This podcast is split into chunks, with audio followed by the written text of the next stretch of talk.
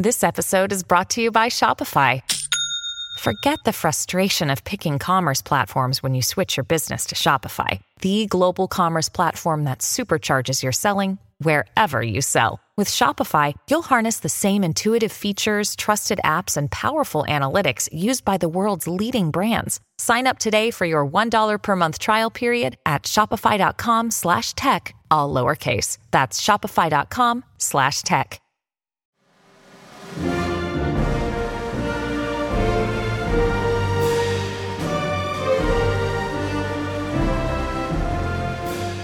Anti trans legislation is gross. This is The Social Dose.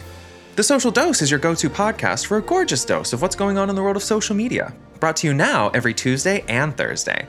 Today is Tuesday, July 4th. You may have heard of it. And I'm Paris Nicholson at Paris Nicholson on socials. And I'm Michael Judson Berry at M Judson Berry on socials. And now, let's get into these headlines. Today, it's the 4th of July, the day that marks America's independence. We felt that it was apropos to get political, so we're getting into the internet's biggest political takes, questions, and concerns, starting with trans rights rulings. Then, 37 charges lie before us, and we're not talking about my credit card statement after a day at the mall. Hello, Trump indictment. And finally, politics isn't all fun and games, but today it is. Later on, we have myself and our special guest guess which politician tweeted what in a game called Red, White, and Twitter Blue. All this breaking social media news and more coming up next on The Social Dose. But first, a quick little message from our sponsors. Hmm.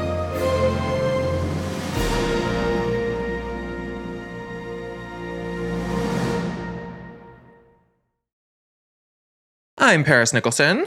And I'm Michael Berry. And this, whoa. I'm not. I'm Michael Judson. Berry. That w- sorry, there was a pigeon right outside my window, like staring daggers at me, and I got a little afraid, and I forgot to say my full name. I'm Michael Judson Berry, and apparently I'm afraid of birds. And this is also the social dose. Let's get into these headlines, shall we, Michaela? Let's do it. The submarine was not enough. We need planes to fall out of the sky, it seems. As it turns out, Arizona Senator Kyrsten Sinema is proposing a change to how training hours are counted for pilots, uh, permitting some of them to fly with as little as 500 hours of real flight time. Which, if passed, could mean that my 200 hours of cooking mama would have earned me my first Michelin star. Yes, independent senator uh, Kyrsten Sinema. I keep thinking Cinnabon. I see that name and it makes me want a cinnamon bun. But yes, this has been proposed and the comments, like people's responses have been amazing. Like the comment that was like, I needed 1600 hours of training to cut hair in Arizona. Wow. Like, yeah, that seems excessive. That seems excessive, I'll be honest. that's true. For cutting hair, too much. For flying Yeah. a plane, probably, a great amount. Yeah. Or, or like the one from at Lost Shoestrings, who's in New York City. A massage therapy license requires a thousand hours of training. Can you imagine like your masseuse has more training than the pilot? Oh, that's a great masseuse. Let me get that phone number. Now, listen, I'm not a pilot or a politician, besties, as we know. So I brought on one of our besties, political strategist Brian Derrick, to help us make sense of all of this. Brian Derrick, thank you so much for joining us today. Hello. Hi, friends. I'm so glad to be here. Let's get into it. Yay. Okay. Yes. Because you saw how well We I need did just you. trying to summarize basically a, a tweet.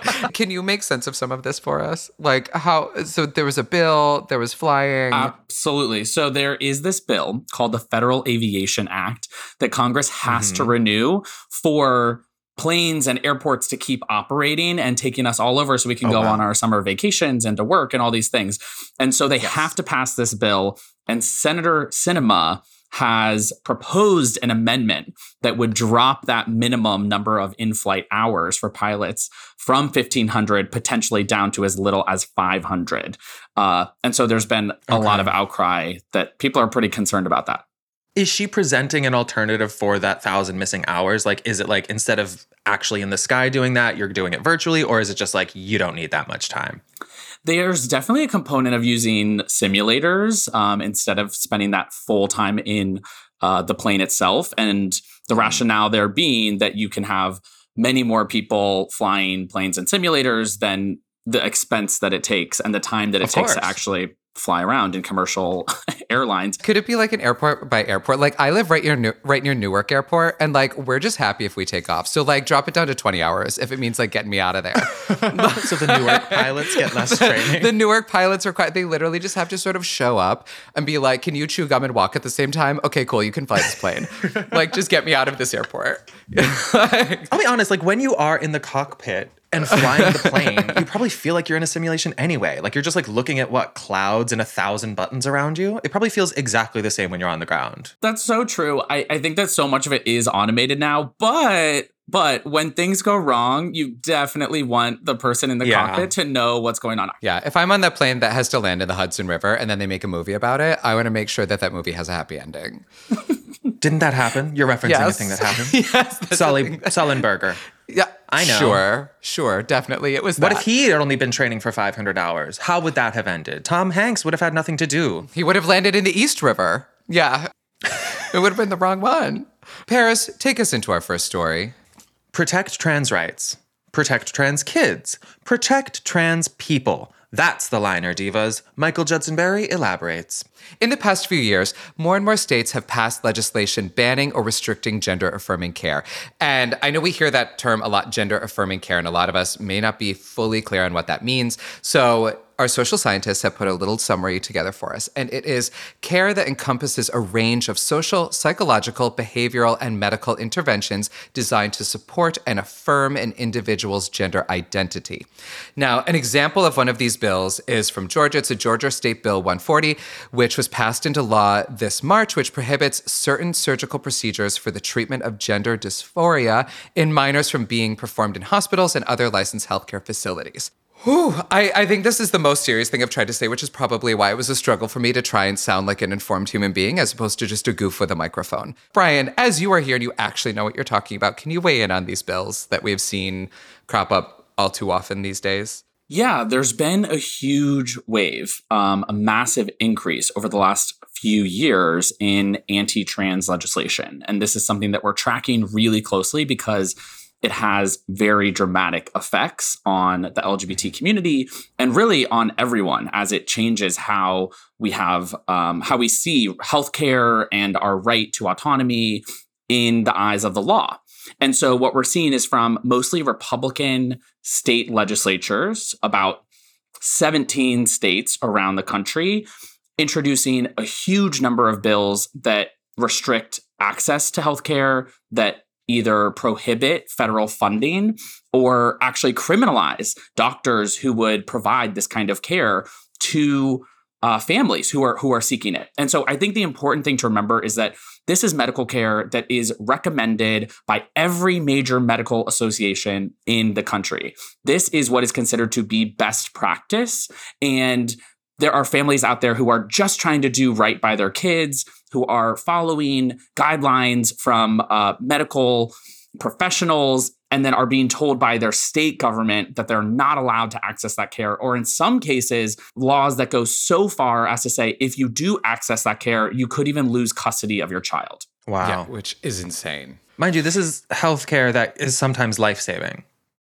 Absolutely. We know that youth who struggle with gender dysphoria um, are at increased risk of isolation, of mental health problems. And so this is life saving, medically essential care that um, people are being cut off from really just to score political points. Brian, my question is this it feels like grown adults are finding the children in our community that are the most marginalized and just piling on to it. So, can you help me understand what the logic is in them thinking? Because everybody thinks that they're the hero of their own story, right? Every, nobody thinks that they're the bad guy. No one's intentionally being villainous. But what is their perception of what they're doing to make things better? Yeah, I think that we're seeing this right now, this huge increase, right? Um, less than 40 of these bills were introduced in 2018, and more than 400 have been introduced in 2023. Jesus. So 10x in just five years, which is really um, just, uh, as you're saying, piling on, right? A massive increase. And keeping in mind that this is a tiny population, less than 1% um, So of, of Americans, very small. And I think that that's part of the actual answer, which is not that many people in the United States personally know someone who is trans. The last uh, mm-hmm. legitimate survey that I saw put that at under 30% of Americans report personally wow. knowing someone who is trans.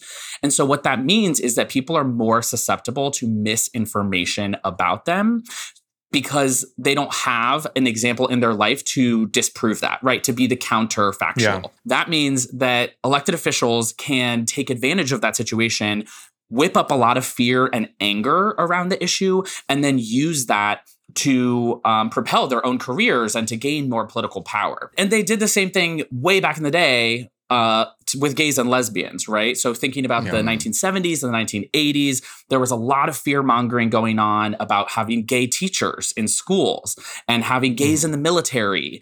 And they used a lot of the same um, sort of tropes and disinformation to really run gays out of, out of public life back then. And so it was all about protecting kids.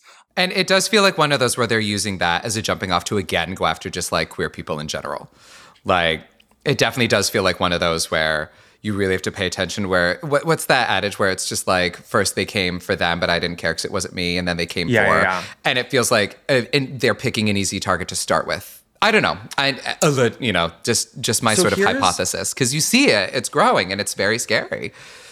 Absolutely. I kind of want to synthesize this into a way that makes my brain understand it better. Ben, Brian, let me know if you would agree with this. Can it be seen as, in the bigger picture, a good sign that they have now shifted their focus from like gays and lesbians to an even more like marginalized uh, community because in my mind, like they came for the gays for so long. The gays and lesbians were like, you know what? We rallied together. We school together like a bunch of fish, and then you can't get to us. So then they just start picking at the ones that haven't gotten like schooled together in like the the defensive whatever. And that's why we're bringing in our trans uh, brothers and sisters so much more now than ever. So would you say that this is a sign that they are running out of things to attack? So I think you're both correct. First, it really has been a pivot after marriage equality. The same people who are organizing against trans people now were the people who were running very public campaigns against same sex marriage 10 mm-hmm. years ago. And they lost that issue in the court of public opinion. People were no longer on their side. And so they couldn't be out um, at the ballot box or in the street campaigning against marriage equality because people just didn't agree. And so they had to find something new. And you're exactly right. They held on and picked trans people as the new thing that they wanted to um, attack. And mm-hmm. the danger there is that Michael, you're exactly right. They're bundling all queer people in with that. And so there's a new poll from Gallup um, out just last week that shows a 15% drop in one year from Republicans, from registered Republican voters in whether or not they approve of same sex relationships broadly. A huge drop, wow. setting us back more Whoa. than 15 years um, in that approval. And Jesus. so it is having effects across the entire community when you're, again, spouting a lot of misinformation and trying to scare people. Ugh. So it's working. Um, I would say it is working in some communities. Yeah, we have a lot of work to do. And that's why I'm so glad that you guys are talking about this, right? And that more mm-hmm. people are out there taking this issue head on, even if it's not something that you're necessarily comfortable talking about or um, completely filled in on. Well, that's why I'm glad we have people like you who like I if you don't follow Brian friends like definitely go follow because I feel like you're brilliant at taking really difficult issues and making them a very accessible, very easy to understand and also still yeah. light. I appreciate that so much. So, and as these things are happening, like definitely friends, like follow Brian for more like information like this. And with that, we're going to take a quick break. When you need mealtime inspiration, it's worth shopping Kroger, where you'll find over 30,000 mouthwatering choices that excite your inner foodie. And no matter what tasty choice you make, you'll enjoy our everyday low prices, plus extra ways to save, like digital coupons worth over $600 each week. You can also save up to $1 off per gallon at the pump with fuel points. More savings and more inspiring flavors make shopping Kroger worth it every time. Kroger, fresh for everyone. Fuel restrictions apply.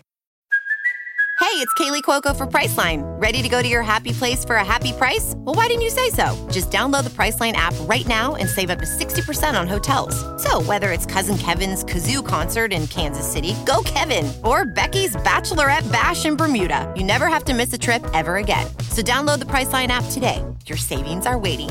Go to your happy place for a happy price. Go to your happy price, Priceline.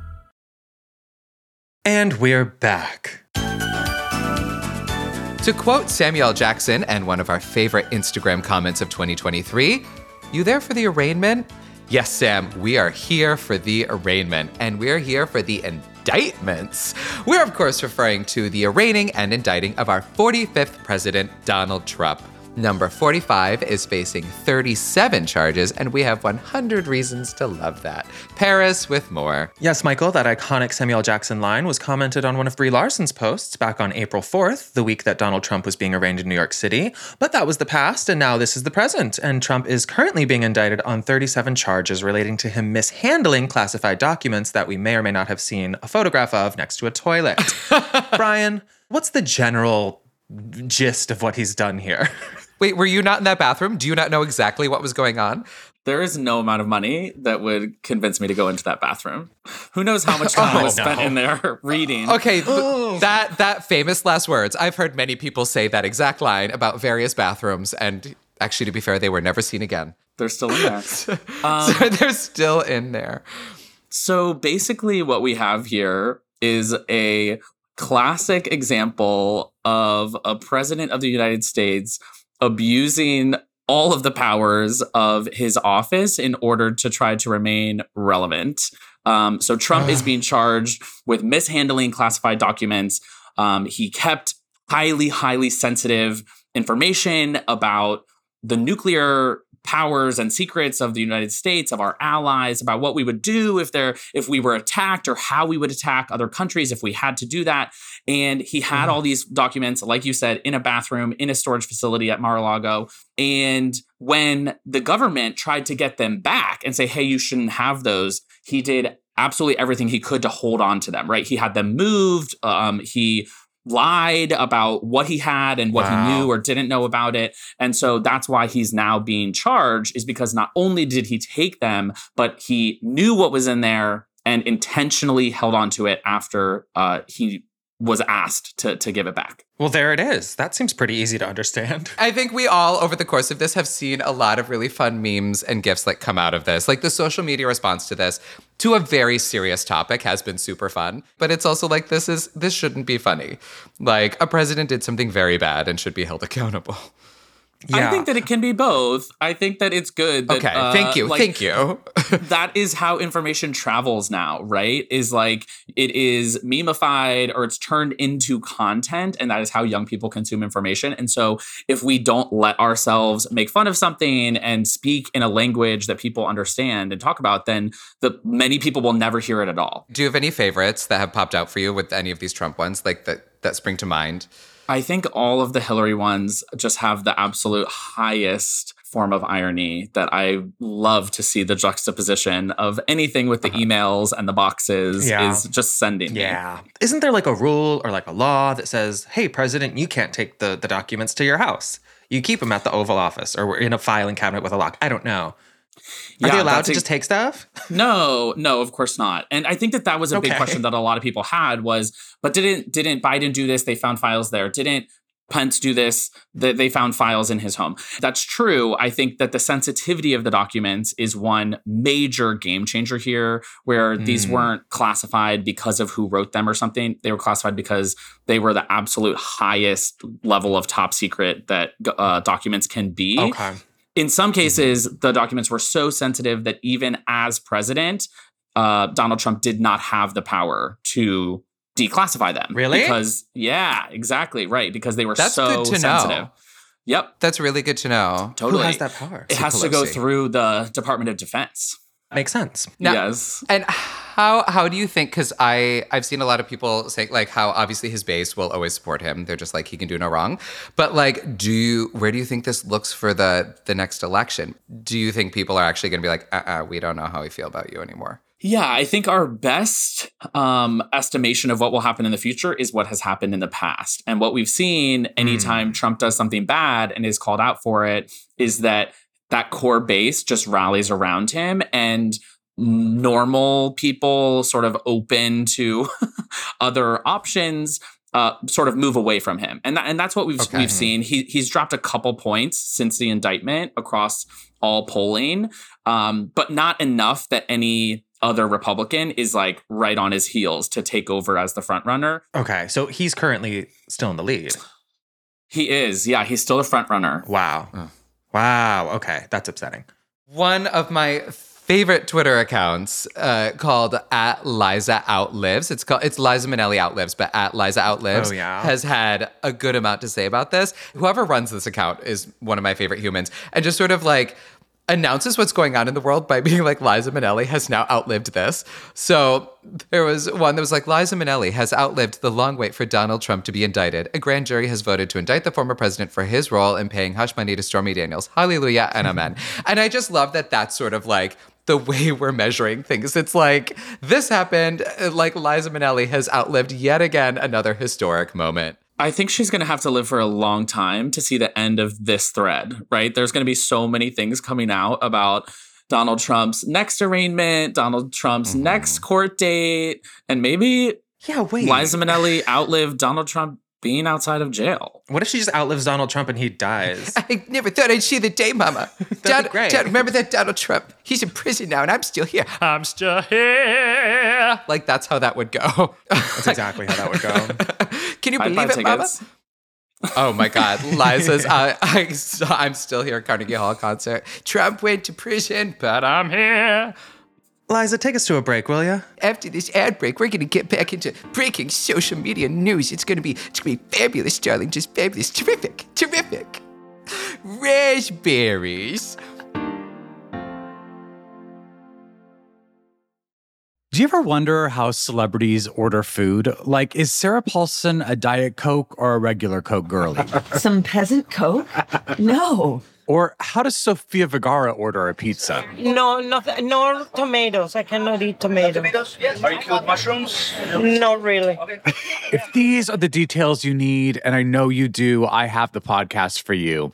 I'm Jesse Tyler Ferguson, and on my podcast, Dinners on Me, I take some notable friends of mine out to dinners in Los Angeles and New York City. Listen wherever you get your podcasts. That thing was delicious. And we're back. Okay, this has been a very serious episode. We get this um, as far as we go. So we got to have a little bit of fun. So we are going to play a game here at the Social Dose. So, Brian, the world of social media is something we are experts in, but you are the expert on politics. So we have prepared a little game where we're going to put yours and Paris's heads together when when the forces combine. that was a way to phrase that. Like, neither of you enjoyed that. But now you're excited about this game, I'm sure, called Red, White, and Twitter Blue. What's the game? Okay, how this works is uh, no, I just want to introduce it for 25 minutes. This is why they didn't hire me to host Wheel of Fortune. Oh. I know. My self tape was so good and unsolicited. Okay, um, Red, White, and Twitter Blue is very simple. Unlike my introduction, I will read you a tweet from a politician, and you'll have to guess who tweeted it from a list of politicians that I will give you. It's a fun little multiple choice game. So here is our first one Who is challenging Jimmy Kimmel to a b ball match? The tweet is at Jimmy Kimmel. All right, big guy, you talk a good game. You besmirched my support for the at Houston Rockets eyebrow up face. So let's settle this man to man, colon. One on one. Hoops, or ring ball if you prefer. The loser gives $5,000 to the non political charity of the winner's choice. So, who is challenging Jimmy Kimmel to a basketball match? Is it. Who tweeted Speak- this? Who tweeted this? Is it Speaker of the House Kevin McCarthy, Secretary of Transportation Pete Buttigieg, or Republican Senator Ted Cruz? Ah, I Paris? can't tell. Do you know the answer to this, Brian? I do know the answer to this. I feel very okay. confident, let me say. Okay. On one hand, I don't want to say Pete Buttigieg because Jimmy Kimmel seems like they, they seem like they'd be on the same side, but also is this Pete Buttigieg's like idea of playful ribbing? If so, he's an alien from another planet because Maybe. no human writes or speaks like this. Okay, well, Pete is not challenging anybody to basketball. Let's get real. He's like five six yeah, or something. Okay, Pete's out. Ted He's Cruz just a, a wee man. is an oh Ted Cruz is from Texas. He's not from Florida. Okay, so maybe Houston Rockets. Ted Cruz is from Texas. I'm gonna say C. Is that what you were thinking, Brian? Absolutely, Paris. You nailed it. Ding, Is ding, it? ding. And you are both correct. It is America's favorite vacationer, Ted Cruz. oh my god. okay, I'm actually impressed with myself. Let's hear the next one. Okay, great. Who's into modern linguistics? Who of these politicians is the most cunning linguist? Here's the tweet Refudiate, misunderestimate, wee weed up. English is a living language. Shakespeare liked to coin new words too, got to celebrate it. Was this tweet from Georgian Republican Representative Marjorie Taylor Greene, former Alaskan Governor Sarah Palin, or former President George Bush? This one's tough because I feel like they're all famously morons. Yeah, I'm immediately drawn to Sarah Palin. Wee Weed almost am Up is giving me weird, weird energy for me. Yeah, and I don't weird. think that Marjorie Taylor Greene could definitely not spell Shakespeare. Like she couldn't do that. It's true. Oh, not even with Shakespeare? autocorrect. Not even with autocorrect. Oh, I don't think I could either, honestly. Oops. um,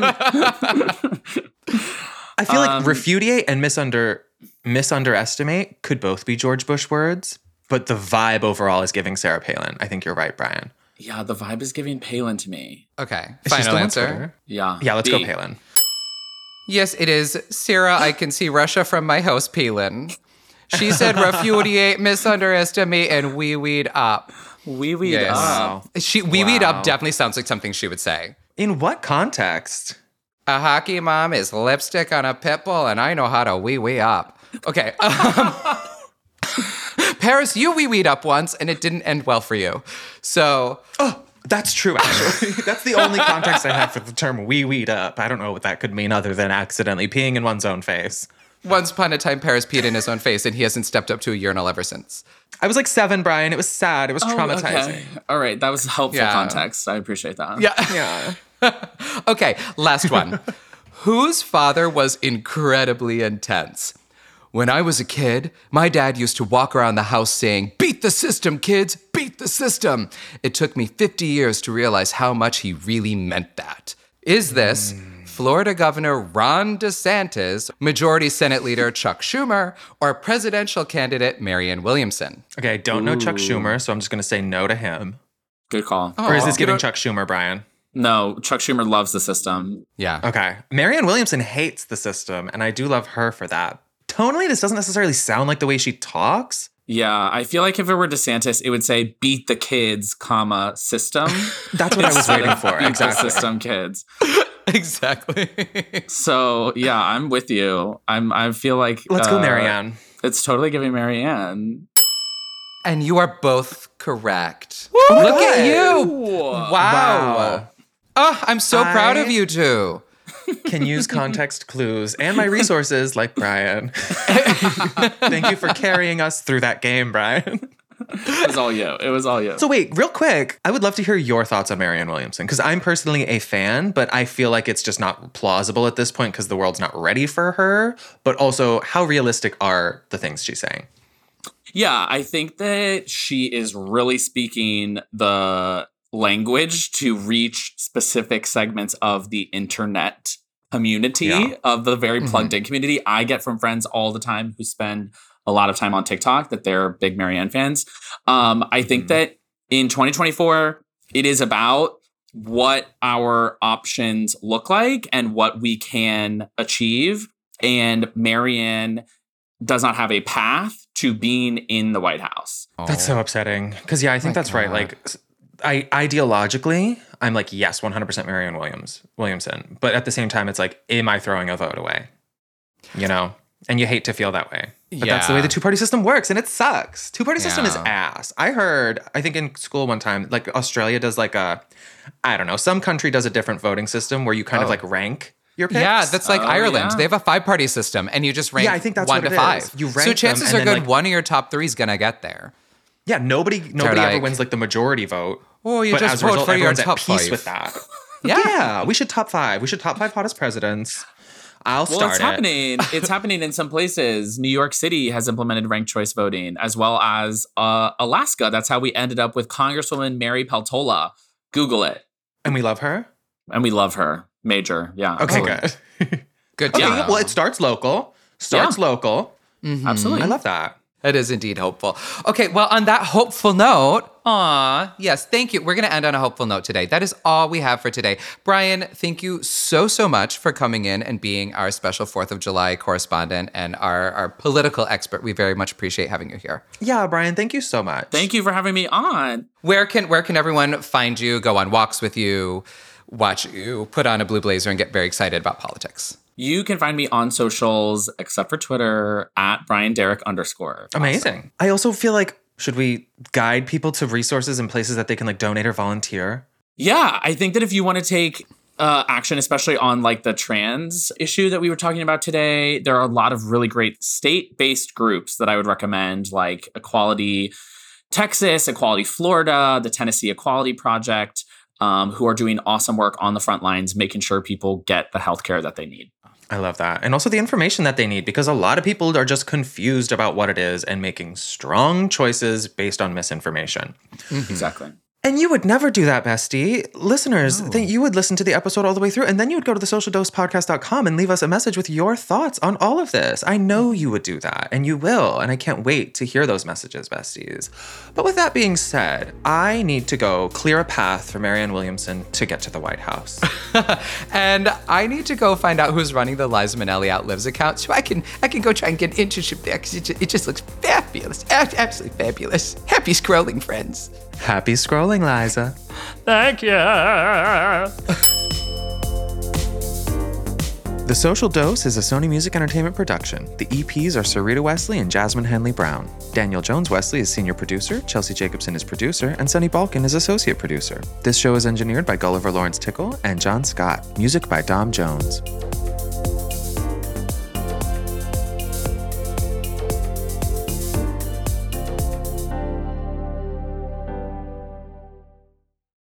Our kids have said to us since we moved to Minnesota, we are far more active than we've ever been anywhere else we've ever lived. Moving to Minnesota opened up a lot of doors for us. Just this overall sense of community, of values that, you know, Minnesotans have. It's a real accepting, loving community, especially with two young kids. See what makes Minnesota the star of the North. New residents share why they love calling it home at exploreminnesota.com slash live.